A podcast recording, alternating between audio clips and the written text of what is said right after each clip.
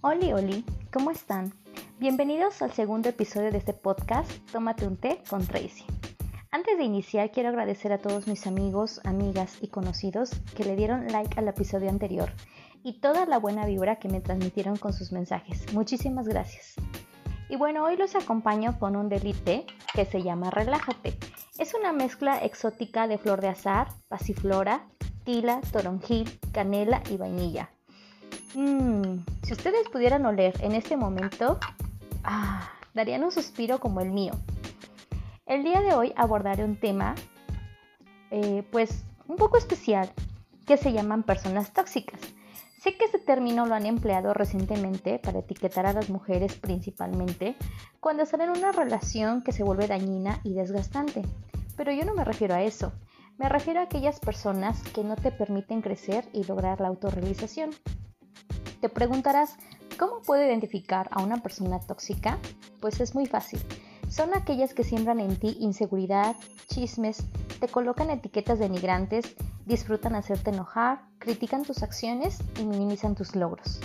Esas personas las podemos encontrar no solo en tu pareja, también en tu trabajo, amistades, familia y hasta vecindario.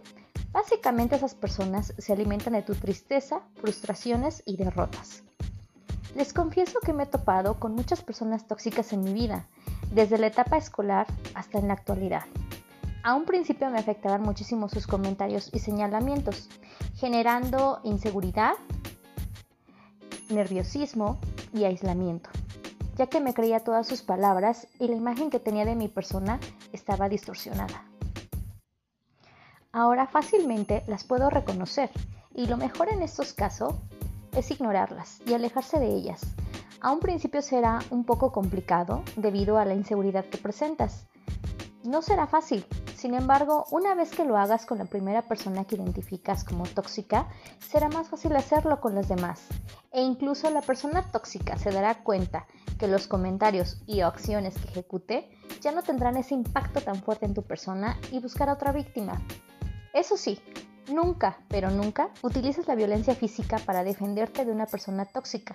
Recuerda que si las personas conocieran el peso de las palabras, le darían más valor a su silencio.